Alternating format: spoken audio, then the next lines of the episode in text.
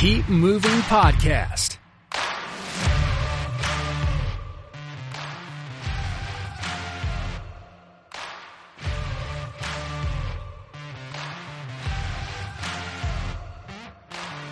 Buenas a todos y bienvenidos un día más al podcast de Keep Moving. Como siempre, estoy encantado de traeros nuevos episodios nuevas entrevistas a este canal. El podcast, ya sabéis que es un proyecto que me gusta muchísimo, que yo soy una persona que prácticamente a diario escucho podcast para aprender y que es una herramienta bastante interesante y que creo sinceramente que tiene muchísimo potencial. Por ello, intento traeros episodios o entrevistas a diferentes profesionales del sector, ya sea de nutrición, de fitness, de, de hábitos de vida, para que vosotros mismos podáis sacar aprendizajes, consejos prácticos y herramientas, ya sea para implementarlos en vuestro día a día o con vuestros clientes. En este caso, tengo una entrevista a Pere Arajol, que es un amigo mío, un compañero de profesión, y en este caso vamos a hablar acerca del Pilates. Pere es un profesional que trabaja a diario en el mundo del Pilates y tenía muchas ganas de entrevistarle, ya que el Pilates es un tema que se escucha en bastantes sitios, pero que a veces hay bastante desinformación. Y en mi caso, ya que no soy un experto, qué mejor que traer a un compañero profesional que sabe muchísimo más que yo. En esta entrevista, Pere nos habla acerca de diferentes temas sobre el Pilates, ya sea su historia, de dónde viene el Pilates, los diferentes tipos de Pilates que tenemos, el Pilates suelo, el Pilates máquina, las diferentes disciplinas, ya sea la más tradicional o la más contemporánea, cuáles son las ventajas de un Pilates o de otro, las desventajas, preguntas frecuentes que tratamos como hernias, como qué población puede hacer Pilates, eh, sobre qué funciones puede tener el Pilates, ya sea ganar fuerza, flexibilidad, eh, trabajar alguna disfunción y bueno, también tratamos algunos mitos acerca pues de, del dolor lumbar, eh, de la pelvis, de movimientos y a lo mejor de, de, algunos mitos que todavía siguen existiendo y que creo que merece la pena tratarlos. Así que espero que podáis sacar provecho a este podcast. A mí personalmente me gustó mucho hablar con Pere y aprender acerca del Pilates, así que creo que podéis sacarle muchísimo partido. Por otro lado, ya sabéis que este podcast prácticamente está patrocinado por mí. Y bueno, os quería comentar que ya sabéis que mi proyecto personal es el Food Care Kit, que es un pack de productos físicos y digitales para restaurar la salud de tu cuerpo desde la base, que son los pies. Es un producto que vendo online, que, tiene un curso online, una guía de ejercicios, eh, un PDF y que además eh, yo de, de manera presencial envío un Food Care Kit que se basa en unos separadores de dedos y una pelota de automasaje para que las personas puedan trabajar su pie, entrenarlo y al fin y al cabo cuidarlo, que es la base, y que mediante él todo el cuerpo va a funcionar y moverse mucho mejor. Soy una persona que me encanta la educación y por ello este Food Kit eh, no viene únicamente con un producto físico, sino que lo complemento, como he dicho, con ese pack digital, ya sea de formación, de vídeos online, de PDF, y que creo sinceramente que tiene muchísima utilidad. Son más de 30 personas las que lo han comprado y creo que si estás interesado, si piensas que el pie es importante y quieres cuidar tu salud, eh, es un kit que te puede ayudar muchísimo y que además me apoyas a mí personalmente. Y bueno, eh, para toda la gente que me pregunta sobre calzado, sobre calzado minimalista, ya sabéis que yo soy un gran fan y un calzado que recomiendo sin duda es la marca Saguaro de zapatillas minimalistas. Es una marca súper asequible de precio, que está genial, que es un calzado ancho, flexible, plano y sin drop y que personalmente para introducirte en este mundo del calzado minimalista funciona genial tiene diferentes modelos y os voy a dejar, siempre os dejo un código de descuento en la descripción que podéis usarlo, que os hace una pequeña rebaja y que además me apoyáis a mí. Así que bueno, dicho esto, espero que disfrutéis de la pedazo de entrevista y aprendáis un poquito más sobre el Pilates con Pere. Buenas Pere, bienvenido al podcast. Muchísimas gracias por estar aquí. ¿Qué tal estás? ¿Qué tal todo? Buenas Íñigo. Bueno, pues eh, genial, porque al final hemos podido cuadrar la, la sesión, tenía muchas ganas de participar en un podcast y bueno, te di, te di esta pequeña idea que me saltó así y bueno, pues eh, quería felicitarte porque llevas ya tiempo con, esto de los podcasts y a ver, no los he visto todos, voy a ser sincero, pero sí que los que he escuchado me han gustado mucho porque creo que escuchar a otros profesionales es muy interesante, un poco para orientarse, pues cuando tenemos dudas de si practicar cierta actividad o cierta temática, porque hay, pues eso, hay muchos mitos, hay mucho marketing de por medio. Tú te metes en Google y parece que Google sea, sea la única realidad, ¿no? Y, y la verdad es que me gusta mucho esto y por eso te dije, oye, oye, Íñigo, también hacer un podcast. Pere, muchas gracias. Aquí, aquí estamos ahora y estoy encantado. Gracias por tu tiempo. Así que creo que este podcast va a ayudar a mucha gente. Lo primero de todo, eh, quiero que te presentes para la gente que no te conoce, quién es Pere y, a qué te dedicas. Vale, pues eh, yo soy Pere Arajol, em, soy de Barcelona, tengo 31 años y soy licenciado en, Ciencias de la Actividad Física y el Deporte, que ahora le llamamos educador físico, que es más corto y me gusta más. Eh, entonces, en cuanto a formación, tengo el máster en Actividad Física y Salud y he ido haciendo algunos posgrados de readaptación. Eh, tengo varias formaciones, entre ellas, pues he hecho hipopresivos, he hecho pilates con máquinas, que es de lo que vamos a tratar hoy. He hecho también DNS y he participado en varias, en varias mentorías para un poquito enriquecer también a nivel personal y a nivel como emprendedor. Qué guay, Pérez. Yo te conocí en la formación de Conan Harris y la verdad es que, me encantó, que tuvo un punto muy bueno y, que vi que controlabas del tema y por eso tengo ganas de que hables, de que introduzcas un poco estos temas. Y vamos a hablar del Pilates, que es un tema que, se escucha mucho, que yo no sé tanto y que por eso tengo ganas de aprender de ti. Y para empezar un poco me gustaría que cuentes eh, cómo te introduciste tú en este mundo de Pilates y ese tipo de formaciones, que te veo que en Instagram eh, trabajas mucho acerca de ello. Sí, bueno, para que te hagas más o menos una idea, yo eh, trabajo con unas, unas 60 eh, personas a la semana, ¿vale? Y de las cuales el 70% de lo que hago es pilates con máquinas. Es decir, que es un, es un, grueso importante dentro de lo que es mi actividad laboral, ¿no? Eh, yo conocí el pilates buscando soluciones, ya que mientras yo estaba acabando la carrera, yo me especialicé en gimnasia artística. Yo, pues, he sido toda la vida gimnasta, bueno, he hecho varios deportes, pero sobre todo individuales y relacionados con la acrobacia y la danza. Entonces, bueno, eh, yo estaba acabando mis estudios y, estaba de Erasmus en Alemania y, entonces a mi madre le diagnosticaron una hernia, ¿no? Una hernia discal. Y bueno, estaba fatal, fatal, ¿eh? A nivel de síntomas, brutal. Y, y, claro, yo dije, hostia, tengo que hacer algo. No me puedo quedar así parado porque yo soy de la rama y algo tendré que poder hacer, ¿no? Y buscando un poquito por la literatura científica, pues había diversos métodos. Hay hoy en día muchas disciplinas que, pues, que tú buscas low back pain, buscas dolor de espalda en, en PubMed o en, en cualquier eh, portal de, de, literatura científica y hay pues muchos estudios y muchas disciplinas. Y entonces vi que eso del Pilates, pues bueno, tenía buena pinta, ¿no? Y dije, bueno, pues voy a formar, me voy a invertir en esto y, a ver qué tal, ¿vale? Entonces, eh, yo concretamente me formé en la escuela de PIC Pilates. Es decir, que hay como unas 100, 200 escuelas de Pilates actualmente.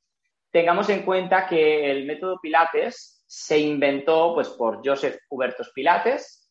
No me voy ahora a enrollar en fechas y tal, vamos a, vamos a hacerlo dinámico. Pero, ¿qué pasa? Que esa persona inventó un método, ¿no? Y ese método em, tuvo unos, unos discípulos, ¿no? Esto es un poco como, como la historia de Jesucristo. Entonces, esos discípulos fueron los precursores de las actuales escuelas. En, en, este caso, del Pilates clásico, que ya veremos un poquito la diferencia entre, entre el clásico y el contemporáneo, ¿vale? Y bueno, básicamente así es como yo conocí el Pilates, eh, buscando una solución para el dolor de espalda de mi madre y, bueno, empecé a compaginar en este caso actividades dirigidas, que yo daba, yo daba clases de actividades dirigidas, porque claro, me gustaba mucho bailar y, siempre he sido de estar en escenarios, porque trabajo también en el ámbito turístico. Y entonces combinaba actividades dirigidas con eh, sesiones de Pilates Reformer individuales. Interesante, Pere. Y a mí me cuesta un poco, en este mundo, ya que yo no lo conozco, eh, definir el Pilates, ¿no? Eh, porque yo, por ejemplo, que doy entrenamiento funcional, digamos que sé dividir eh, qué es el entrenamiento, cuáles son esas bases, pero cuando la gente me pregunta eh, en Pilates o que se trabaja en Pilates, no tengo ni idea de, definir qué es en sí. Es, me gustaría que expliques un poco cómo lo, ves tú. Sí, sí, grandísima pregunta. Eh, el Pilates, si lo pudiéramos resumir en dos palabras, sería movimiento con control. A nivel ya un poquito más de definición del Pilates clásico, sería un sistema de movimiento en el que hay una, hay una colaboración cuerpo y mente que se basa en la ejecución de una secuencia de ejercicios eh, ejecutados desde el centro. En este caso, cuando se habla de centro, se le habla de, diversas maneras, como el powerhouse, la casa del poder, que simboliza lo que es la cavidad abdominal, concretamente, hablando de músculos, el transverso del abdomen. ¿Vale? Entonces, es una disciplina que se caracteriza por una clase muy dinámica, con muchos ejercicios tumbado, especialmente en tumbado supino. Digamos que desde fuera parece una coreografía de ejercicios y los ejercicios tienen un orden concreto a seguir y una justificación en ese caso. Y se basa en, es un método, un sistema que se basa en varios principios, entre ellos el de centro, que es decir, que todo lo que hacemos, todo lo que realizamos lo ejecutamos desde el centro, que quiere decir con el ombligo hacia adentro y hacia arriba. Mm. Luego ya hablaremos, ya discutiremos este tema, pero yo ahora lo que hago es definición del libro, pero luego voy a evidentemente expresar mi experiencia. Centro, concentración. Un ejercicio debe ejecutarse estando en el aquí y en el ahora y se tienen que cumplir los puntos de precisión de ese ejercicio. ¿A qué me refiero? Pues si las puntas van estiradas, si las piernas van juntas, si los pies están en rotación externa, cómo tiene que estar la pelvis, cómo tiene que estar la caja torácica, cómo tiene que estar la cabeza, cómo tiene que estar hasta las manos. Es decir, a un nivel de detalle brutal. Centro, concentración, control, que significa que si el, movimiento tiene que, tiene que tener una dinámica concreta, se tiene que respetar. ¿sí? No es lo mismo. Por ejemplo, ahora si te coges, si ahora que estás sentado, te coges las rodillas hacia el pecho, te pones en posición fetal y ruedas hacia atrás y hacia adelante, hay gente que cuando rueda golpea con la espalda. No es capaz de mantener esa espalda redonda, esa curva C en este caso. Entonces, el control es algo que define mucho el Pilates y muchas veces se confunde, entre comillas, con el control motor que hablamos en entrenamiento funcional. Pero bueno, voy, voy al grano. Centro, concentración, control, respiración, que esto es muy importante porque todos los ejercicios tienen una pauta fija respiratoria. Inhalo al subir, exhalo al bajar, inhalo cada cinco batidas, exhalo cada lo que sea. Pero esa pauta los alumnos se la tienen que acabar aprendiendo. Es por ello que el Pilates, pues, eh, se vuelve un poquito sectario. Es normal que la gente mm, que, que va a Pilates o los propios profesores seamos un poquito sectarios. Pero bueno, voy a intentar ser lo más objetivo posible. Centro, concentración, control, respiración, precisión. Precisión significa, pues, un poquito ya de lo que hemos comentado antes, que los ejercicios, pues, si las piernas van a 45 grados, van a 45 grados. Así es el ejercicio. Otra cosa es que tú luego ya modifiques porque es un posparto, porque es un, caso de lo lumbar, lo que sea. Y el último principio es el que más me gusta a mí, que es el de fluidez. Es bueno, como le llamaríamos en inglés, el, flow, ¿no? Esa sensación de enlazar de manera ligera, que se vea fácil, que se vea suave, que se vea delicado, elegante, que es una de las cosas que, más, más gusta, ¿no? De ver. Y, claro, eso evidentemente es, es, uno de los principios a los que las personas más les cuesta acceder, porque hay muchas cosas de cada ejercicio y cuando pasas de un ejercicio a otro sin fluidez, se nota, se nota porque o vas atropellado o tienes que parar porque no tienes la forma física para, hacerlo. Entonces, eh, básicamente, esto sería lo que es el Pilates. Movimiento con control. Es decir, todo lo que sea descontrolado y todo lo que sea eh, moverse sin conciencia corporal no sería Pilates. Me ha gustado mucho la definición, seguro que a mucha gente le ayuda. Y dentro de esto, pero yo te diría que vamos, eh, hay un montón de centros que ven pilates, como no sé si ahora tanto, pero vamos, que se puso de moda bastante, que mucha gente busca centros ya de pilates, buscan pilates o muchos médicos recomiendan. Y claro, yo me imagino que, bueno, aparte de cada, cada monitor o cada especialista, eh, habrá diferentes tipos de pilates. Algunos de una manera, otros de otra. Eh, me gusta un poco que expliques qué tipos de pilates existen. Vale. Esta es muy buena pregunta también. Primero vamos a, delimitar un poquito en función del contexto. Si tú te vas a una actividad dirigida de pilates de 20 o más personas, eh, lo siento mucho, pero es probable que no estés haciendo pilates, que sea una clase de estiramientos o de movilidad o de trabajo de core y estiramientos. ¿Por qué? Porque el Pilates mm, se diseñó, entre comillas, el Pilates clásico, prácticamente para bailarines. Aunque, aunque Joseph Pilates, cuando, bueno, vamos a explicar un poco lo de Joseph Pilates porque ayudará a todo esto. Este hombre, pues, eh, sufrió raquitismo de bien pequeño y sus padres eran, eh, eran grandes influyentes para que hiciera ejercicio, porque uno fue eh, boxeador profesional. Entonces, él lo que hizo fue crear un método para curarse a sí mismo. Lo consiguió y entonces estalló la, guerra mundial y entonces lo enviaron a un campo de, concentración y él lo que hizo fue crear la máquina de pilates con las camillas con las que curaban a los heridos de guerra. De hecho, la máquina, ya, ya, por eso le llaman la máquina de tortura y con razón. de las máquinas de pilates tenemos varias, ¿vale? Es decir, que si tú vas a un gimnasio y no hay máquinas de pilates, eh, bueno, sí, es probable que hagan pilates, son la variante de suelo, pero mm, piensa mal y acertarás. Entonces, si tú quieres hacer pilates, te tienes que ir a un estudio, así, rápido. Normalmente se hace en grupos reducidos, que es lo suyo, más de cinco o seis personas. Yo ya, mm, bueno, he trabajado en sitios donde habían seis máquinas y eso ya es hacer de director de orquesta. O sea, no puedes corregir, no puedes guiar correctamente. Entonces, el Pilates eh, con máquinas se hace en grupos reducidos. Por lo tanto, si te vas al gimnasio, a no ser que sea un centro, bueno, yo soy de Barcelona, yo conozco varios sitios que tienen, que es un gimnasio o un club de padre y tienen máquinas de pilates, estupendo, pero es importante que la gente, pues cuando se ponga en Google, ponga pilates con máquinas y el barrio, porque así vas a hacer un filtro correcto. Si tú te vas al gimnasio al lado de tu casa, mmm, digamos que hay que saber también buscarlo. Entonces, eh, vuelvo al tema. Joseph Pilates, con, con, las, con los heridos de guerra, simplemente lo que hizo fue una cama con, con, una estructura vertical, ahí generó unos anclajes, como los anclajes que yo tengo aquí para, hacer gomas, igual. Y puso unos muelles con unas asas, tanto de pies como para eh, manos. Y entonces ideó ejercicios utilizados, eh, eh em, ejercicios utilizando los anclajes de la máquina. Y luego el Reformer, que sería la otra máquina estrella, que es la que más, la que mejor se conoce, no es más que un carro con un patinete que desliza adelante y atrás, pero está dentro de un marco, está dentro de una estructura. Y ese carro está enganchado a la estructura mediante unos muelles. Es decir, tú imagínate que te tumbas encima de un patinete, de un skate, ¿vale?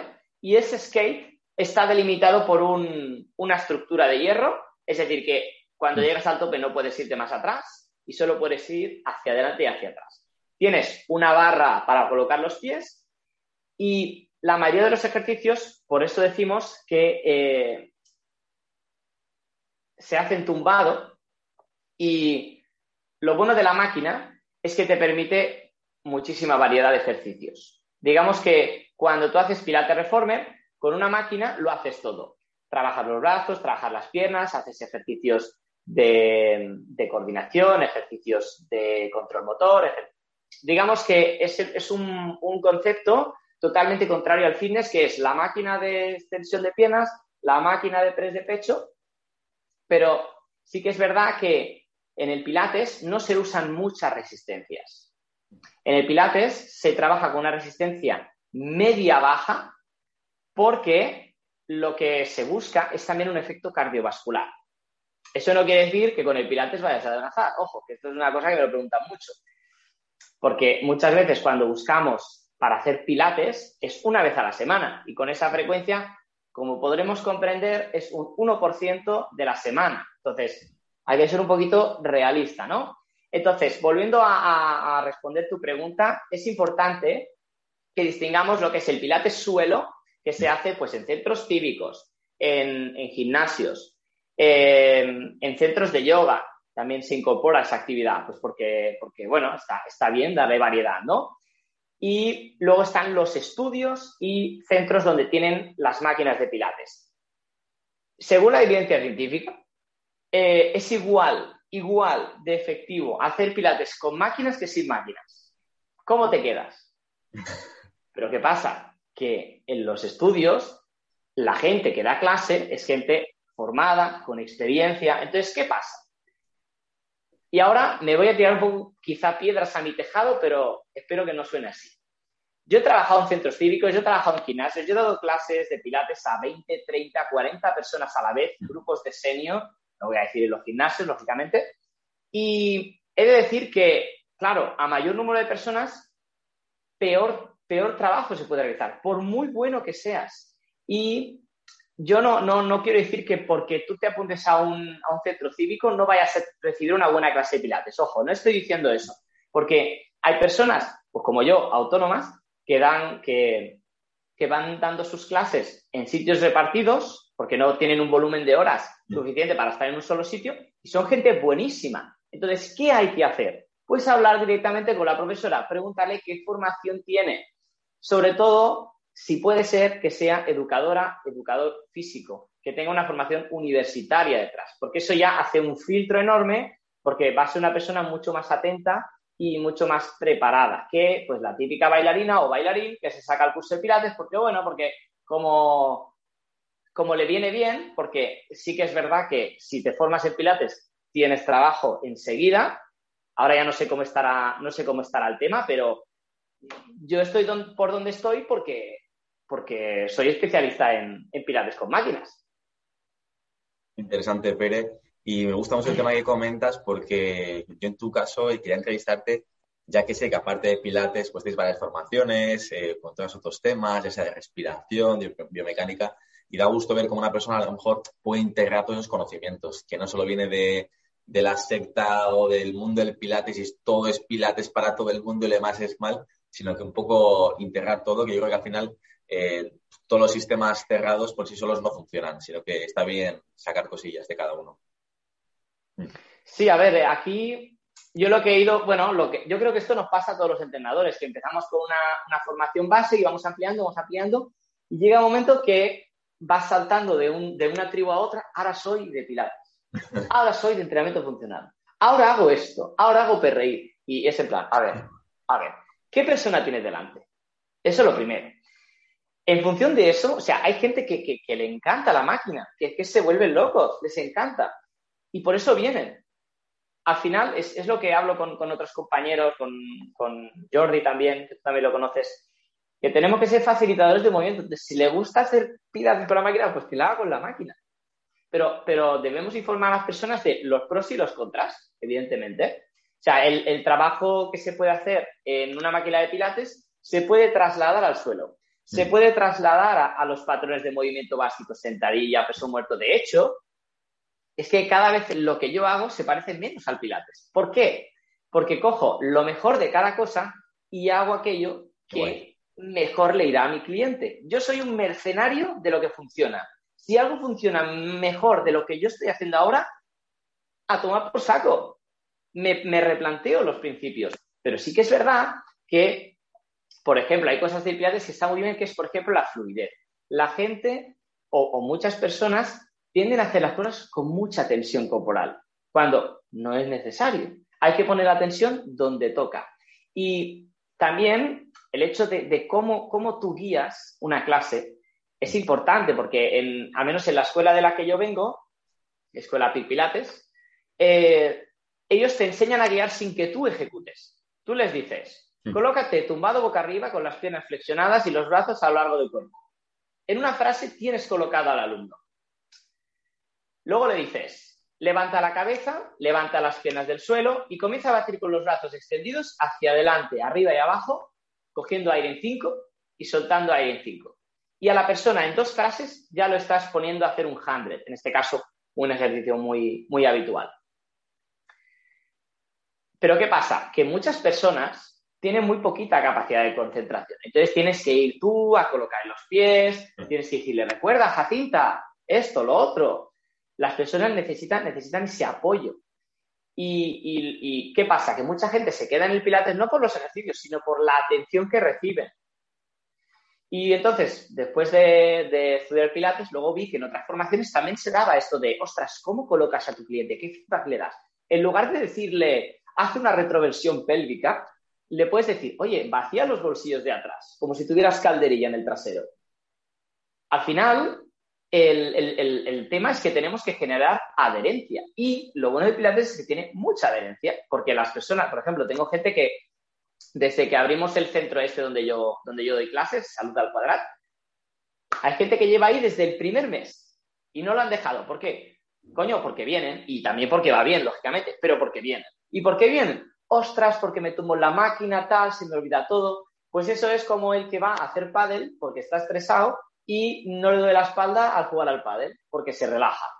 Pues, pues estupendo, pero sí que yo creo que hay que ser conscientes de que en el Pilates no se cogen pesas, no se trabaja con, con cargas a nivel axial. ¿Por qué? Porque muchos ejercicios son tumbados. Entonces, yo lo que recomiendo es que siempre haya un cruce de modalidades que se combine, por ejemplo, pues un trabajo de pilates con un trabajo de fuerza convencional. Si es que el, problema es que el marketing ha hecho que el pilates aplaste otras disciplinas que no se lo merecen. Es como que, aún, aún a día de hoy, yo cuando la gente sigue en forma me dice, no, yo pesas no, que para la espalda no sé qué, porque estamos muy desinformados aún no, no las, generaciones más jóvenes no, pero, pero el público target que a mí me viene, que son pues básicamente tu madre, así, eh, de los 40 a los 70 años, eh, aún están muy desinformados del tema. Pero bueno, si el Pilates puede ser una entrada para que hagan ejercicio y, continúen, pues genial. ¿Qué pasa? Que, por ejemplo, yo, yo también veo en, en cómo realizar los entrenamientos en ir y entrenamiento, pero ¿qué pasa? Que también depende del centro en el, que tú trabajas. Si tú no tienes espacio para hacer eh, trabajos de coordinación, porque yo, yo, tengo una, yo tengo una sala y tengo los las cuatro máquinas, espabilate. Pero aún así, pues hago trabajos de, de, salto, o sea, pliometría, eh, hago trabajo de fuerza con el peso corporal, utilizo la máquina para utilizarla como, como si fuera una polea, una polea alta, una polea baja. O sea, no solo quedarte con no voy a hacer dentro del repertorio de los 600 ejercicios que hay en el método Pilates, que muchos de ellos, sin, querer, eh, sin querer ofender, son más dignos de un espectáculo de circo, que ni yo, que soy profesor de Pilates, sé para qué narices son esos ejercicios. Entonces, llegó un momento en, mi, en, mi, carrera que dije, oye, mira, vamos a simplificar las cosas, vamos a hacer un sistema que se parezca más a eh, los patrones de movimiento básico y vamos a mezclar un poquito de todo porque, claro, la persona que viene a Pilates también quiere experimentar con la máquina. Tenemos que no podemos olvidar eso, porque si no, si tú le haces una clase de entrenamiento funcional con la máquina de Pilates, igual la persona se aburre. Y si se aburre, ya no vuelve. Siempre, siempre dependemos de eso. Entonces, poner en la medida de lo posible algún ejercicio que sea más de sentir, de articulación secuencial. Para los que no lo conozcan, la articulación secuencial es la capacidad de mover vértebra por vértebra la columna. Este tipo de trabajo, pues bueno, puede ser interesante en algunos casos, no para todos, pero digamos que la persona cuando hace una clase de pilates tiene que sentir que está haciendo pilates, tiene que sentir que se está moviendo con control. Y esto está, está muy bien pues para las personas que son muy nerviosas, para las personas que les cuesta mucho concentrarse, es una, disciplina o es, un, entorno, el trabajar con la máquina que te ayuda mucho a centrarte en tu cuerpo. Que eso esa es la, mayor dificultad que tienen muchísimas personas. Qué bueno, Pere, me ha gustado mucho cómo has explicado y me encanta. Comparto muchísimo, muchísimo tu visión. Y el tema de la población o, gente que empieza con pilates, Pere, ¿cómo lo ves tú? El pilates es, para cualquier persona, porque yo por lo general lo que encuentro es que mucha gente con dolor mucha gente que a lo mejor quiere empezar a hacer ejercicio empieza en pilates y no sé a lo mejor para qué tipo de población está dirigida, sino para todo el mundo o, qué te sueles encontrar tú el día a día. Pues, a ver, lo que me encuentro el día a día es una mujer de 50 años con hernia discal lumbar, hernia discal cervical, ligero sobrepeso u obesidad. Mm. Entonces, para ese tipo de personas es perfecto. ¿Por qué? Porque tú te tumbas en la máquina, el problema del sobrepeso se eliminó, porque te relajas. El tema de, las inestabilidades o, los problemas posturales que tengas, entre comillas, se, se apacigua muchísimo porque tú siempre tienes la referencia de la colchoneta. Tú te mueves, tú mueves el carro, pero tú siempre tienes una referencia para saber si estás en una posición de pelvis neutra, es decir, respetando las curvas naturales de la columna, que es vital para una persona que tiene una hernia, claramente está compensando su estrategia de estabilización y entonces, además, como estamos coordinando el movimiento con la respiración, porque todos los alumnos deben saber cuándo cogen aire y cuándo lo sueltan y deben aprender a hacer una exhalación completa, que esto lo quería comentar antes, pero lo, lo introduzco aquí. Esa consigna de esconder el ombligo a mi modo de ver, es superflua. ¿Por qué? Porque cuando tú sueltas todo el aire, absolutamente todo el aire, no te preocupes que el transverso del abdomen se activa un montón. Pero bueno, yo cuando salí de la formación decía, venga, esconde el ombligo, esconde el ombligo, ¿Cómo va a esconder el ombligo si, si tiene la lumbar arqueada, si tiene las costillas abiertas, si está pensando lo que está pensando?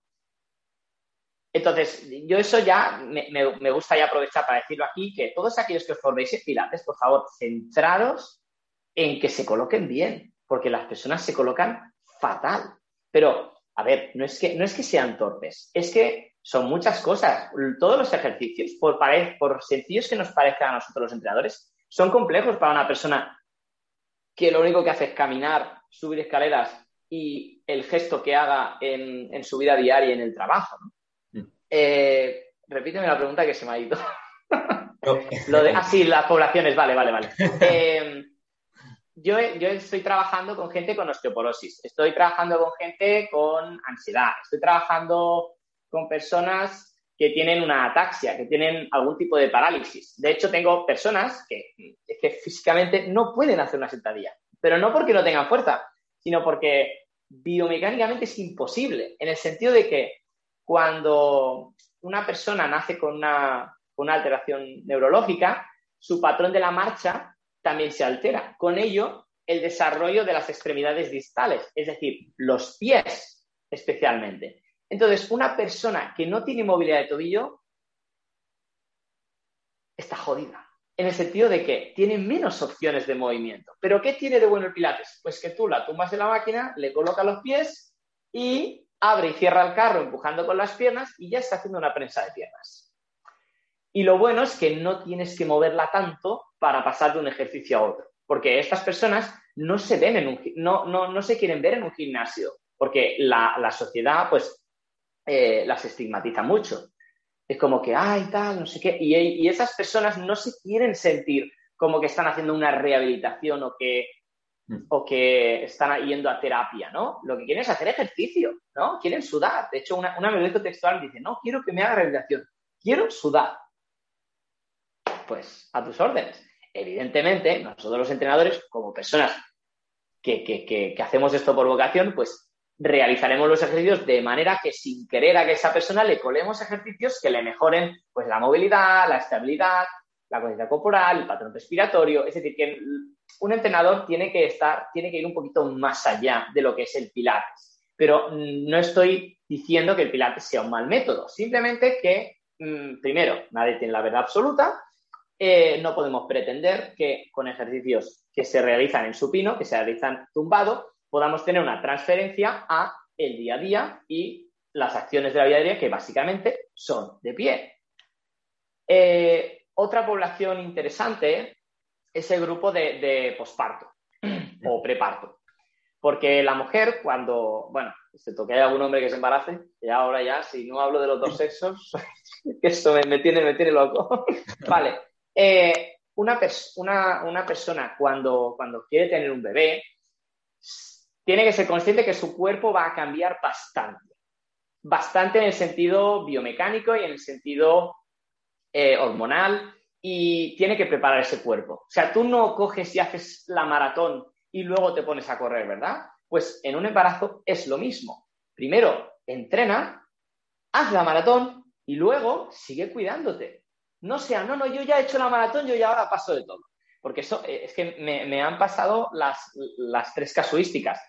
La, típica que, la típica persona que por miedo a hacerse daño durante, durante el embarazo no hace ejercicio, pues nada, ya veremos cómo tienes la barriga, espero que bien, pero una, la faja abdominal va a ceder porque, ay, no tengo la pelvis aquí para mostraros.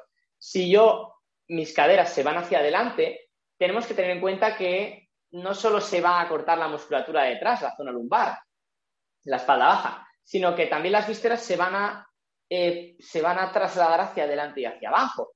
Entonces, si no tienes un freno, esos nueve meses van a hacer pupita. Porque luego nos encontramos con unas diástasis. La diástasis es la separación de la línea alba, de la distancia entre los rectos del abdomen, el six-pack. Pues mm, en muchos casos se nota, se nota que la persona ha hecho ejercicio porque ya el tono de, la barriga de la, chica en el embarazo es muy diferente al de una persona sedentaria. Entonces, el Pilates es una buena manera de introducir también el trabajo consciente del suelo pélvico, pues los Kegels, pero esto siempre yo intento hacerlo de un modo multidisciplinar, porque en el centro ahora la, la del suelo pélvico ya no la tenemos, y yo siempre intento colaborar con otro profesional, porque es la manera correcta de no pisarse los unos a otros. Porque a mí en la clase de Pilates me preguntan, oye, ¿y qué puedo hacer para adelgazar? Coño, ve nutricionista. Es que lo tengo que saber yo todo. No, no.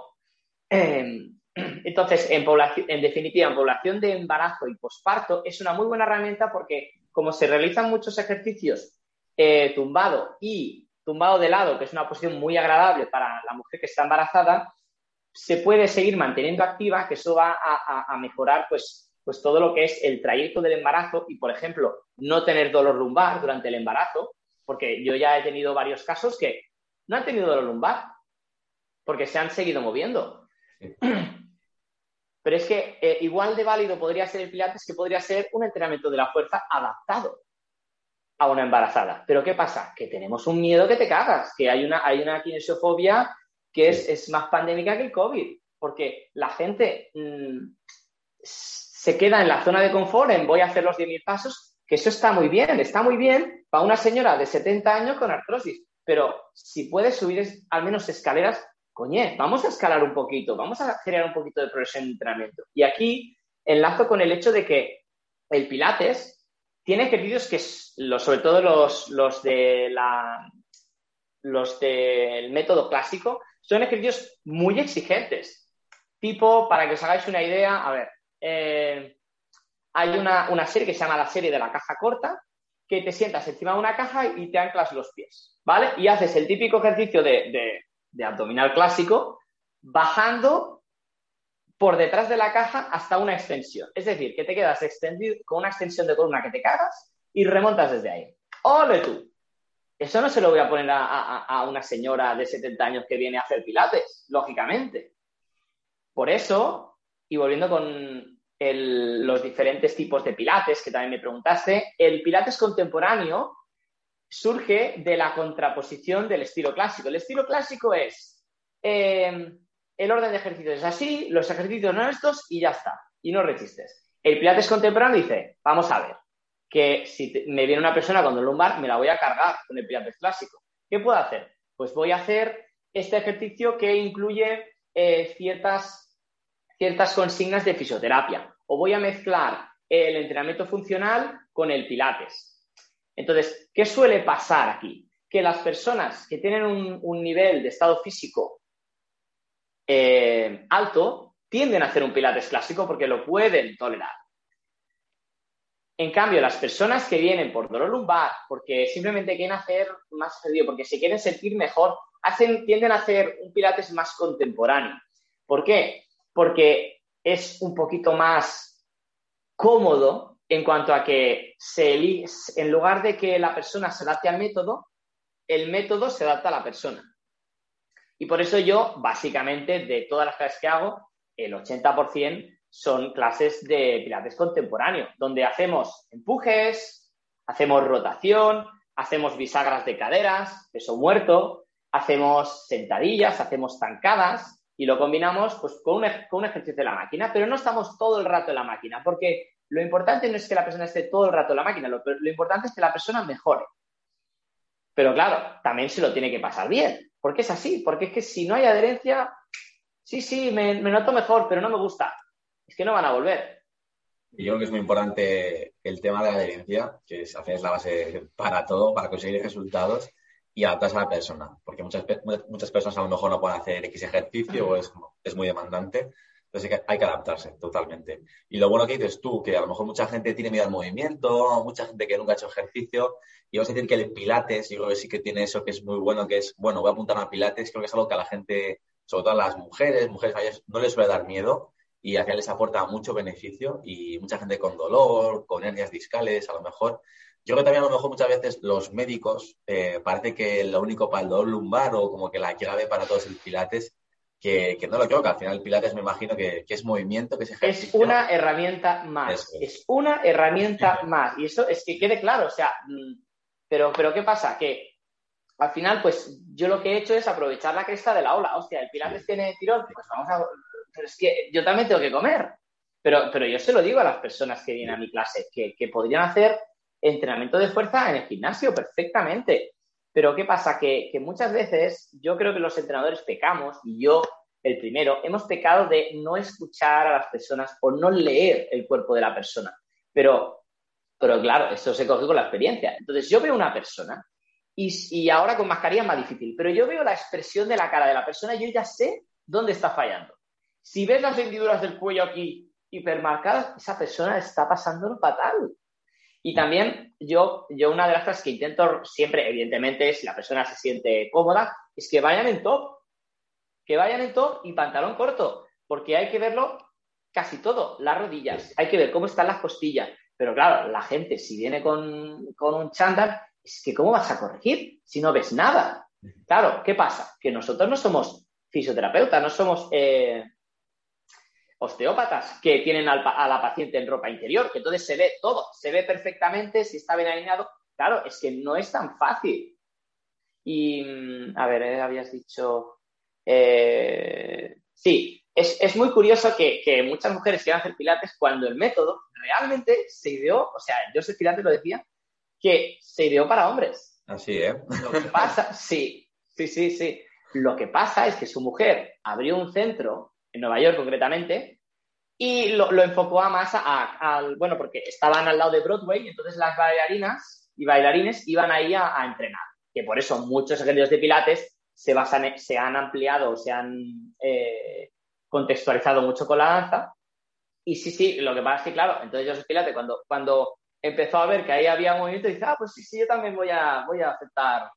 Que al principio solo era para ejecutivos y tal, y gente importante.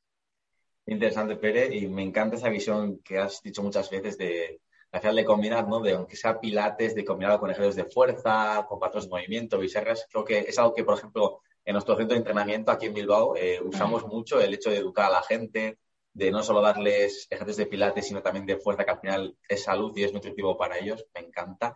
Y para ir un poco acabando, Pere, me gustaría, has comentado alguna cosilla, pero alguna cosa que, que veas tú del pilates, alguna crítica que digas, a lo mejor yo esto no lo veo correcto, por ejemplo, algún tema de respiración, has dicho antes de la retroversión pélvica, ¿alguna cosilla que matizarías tú con el tema de pilates?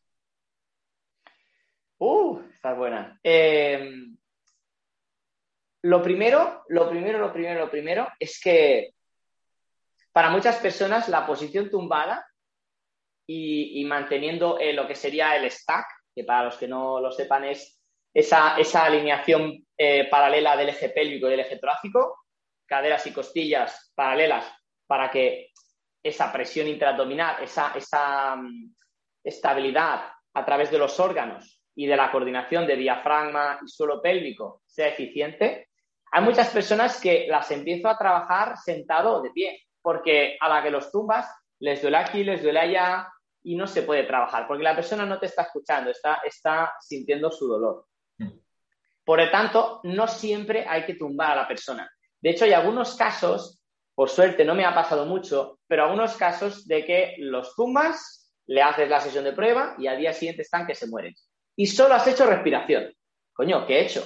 Bueno, pues que esa persona, con el nivel de tensión que tiene en la cadena posterior, mm. sobre todo en población, en población ya, ya tercera edad, o edad de oro, que queda mejor, eh, tiene mucha tensión corporal, entonces no puedes empezar a tomar porque te los cargas, porque es, es ellos están más cómodos sentados sobre ti porque es la, la, posición en la que están más habituados durante el día a día. Solo se toman para dormir. Entonces, eh, una de las cosas que no me gusta del Pilates es que se centra en, bueno, en esconder el ombligo, cuando hay muchos más músculos involucrados.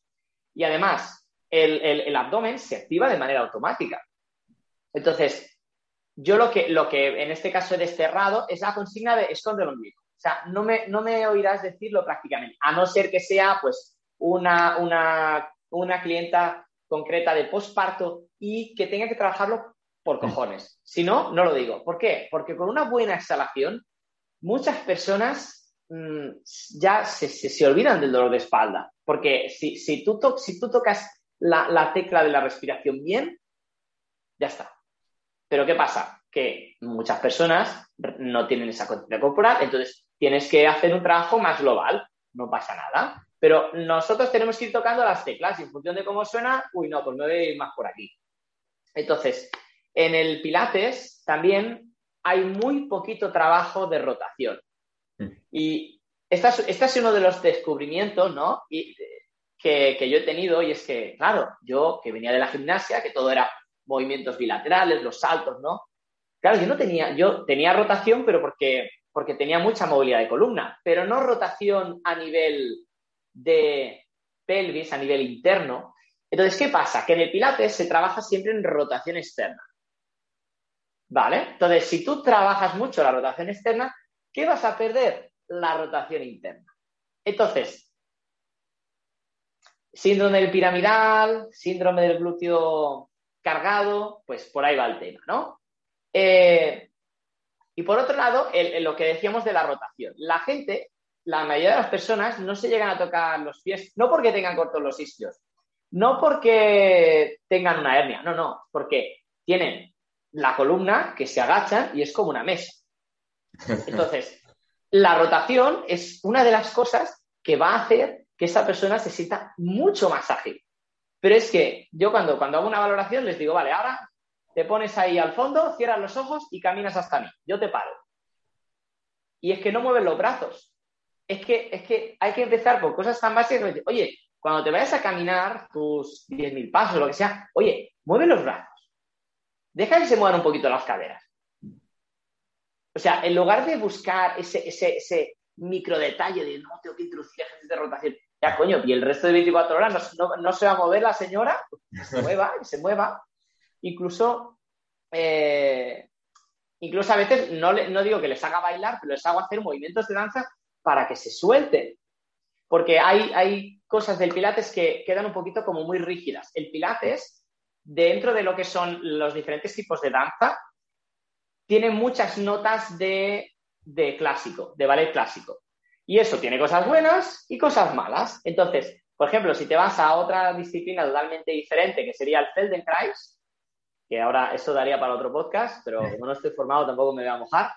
El Feldenkrais se basa en todo lo contrario, en la conexión con el suelo, en, hacerlo todo con el mínimo esfuerzo y mm. dejar que el cuerpo se doble. Y es que muchas personas no se saben relajar, no se saben relajar. Y claro, por eso tienen dolor, en parte, porque tú no puedes tener 24/7 un músculo ahí, venga, aguantando, aguantando, aguantando, aguantando. Claro, acabas, sales de la oficina y te vas así. Oye, cuando viene, oye, es que me duele el cuello, vale, vamos a estirar el cuello, vamos a respirar por el diafragma, no sé qué. Sí, sí, pero otra vez en la oficina, arriba. Porque no somos capaces de trabajar relajados. Entonces, eh, está muy bien que vengas una vez a la semana a Pilates. Si puedes permitírtelo, ves dos veces por semana, porque te vas a notar mucho más. Aunque de decir que normalmente eh, al mes y medio de trabajar conmigo, la mayoría de las personas resuelven su dolor lumbar. A no ser que sea algo muy, muy, muy complejo, pero simplemente mm, moviéndose ya mejoran. Lo que pasa es que se tienen que mover bien, ¿no?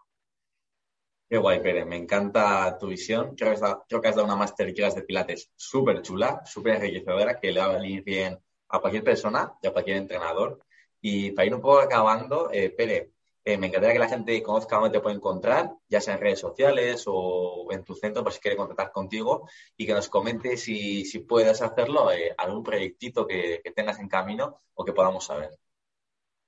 Uf, esa pregunta ya de Bagarachi esto, ¿eh? bueno, em, en mi... Bueno, aquí, aquí, arriba tenéis el nombre de mi cuenta de Instagram. Eh, yo doy clases presenciales en un centro en San Andreu, en Barcelona, se llama Salud al Cuadrado, lo buscáis en Google. Si buscáis Pilates con máquinas San Andreu saldrá eso. Eh, y también hago asesorías online, que son pues videollamadas donde hago un plan de cambio de estilo de vida. Y eh, también estoy, bueno, ya, ya lo lancé, que es el programa de entrenamiento consciente, que es un programa pensado para las personas que empiezan de cero y quieren coger una base pues para apuntarse luego al gimnasio eh, o, iniciar cualquiera o retomar cualquier hobby. Digamos que es, es un programa que básicamente son tutoriales y clases guiadas para que la persona que tiene cero conciencia corporal pues resuelva problemas lumbares, de rodilla, de hombro, simplemente con un movimiento basado en la conciencia corporal y el, control motor. Y entonces ahí, lógicamente, meto yo mi, salsa, ¿no? De pilates, Feldenkrais, todo lo que sé. Todo lo que sé lo tengo ahí metido y, es un producto para, para aquellas personas que quieran invertir en sí mismas. Si eres entrenador, pues también te lo recomiendo porque te dará una base para las personas que necesitan trabajar los fundamentos, que es una de las cosas en Pilates que, se, enseña también, que es que tú puedes tener un repertorio de ejercicios brutales, pero si trabajas con una persona con muy poquito control, con, muy, eh, con mucho miedo al movimiento, tienes que hacer cosas que sean muy efectivas para descensarlo, para luego poder moverlo y acceder a movimientos más retadores, ¿no? Entonces, precisamente ese, este producto online que tengo, que es un PDF, está pensado para trabajar las bases, que es lo que nadie trabaja. Y como veo que nadie, como veía que muy poca gente lo ofrecía, digo, venga, pues lo lanzo. Pues Pere, muchísimas gracias. Creo que seguro que esos trabajos que haces están genial. Eh, yo he aprendido un montón con esta masterclass. Gracias por tu tiempo. Y de verdad, eh, dejaré todos los links en la descripción y espero coincidir pronto ya sea algún curso, alguna formación en algo seguro, seguro. Seguro, seguro, que tengo una, tengo una gota Andrete por ahí por el País Vasco, o sea que vamos a aprovechar. Pues a ver si nos vemos, Pere. Muchas gracias y una Venga, Íñigo, muchas gracias. Adiós.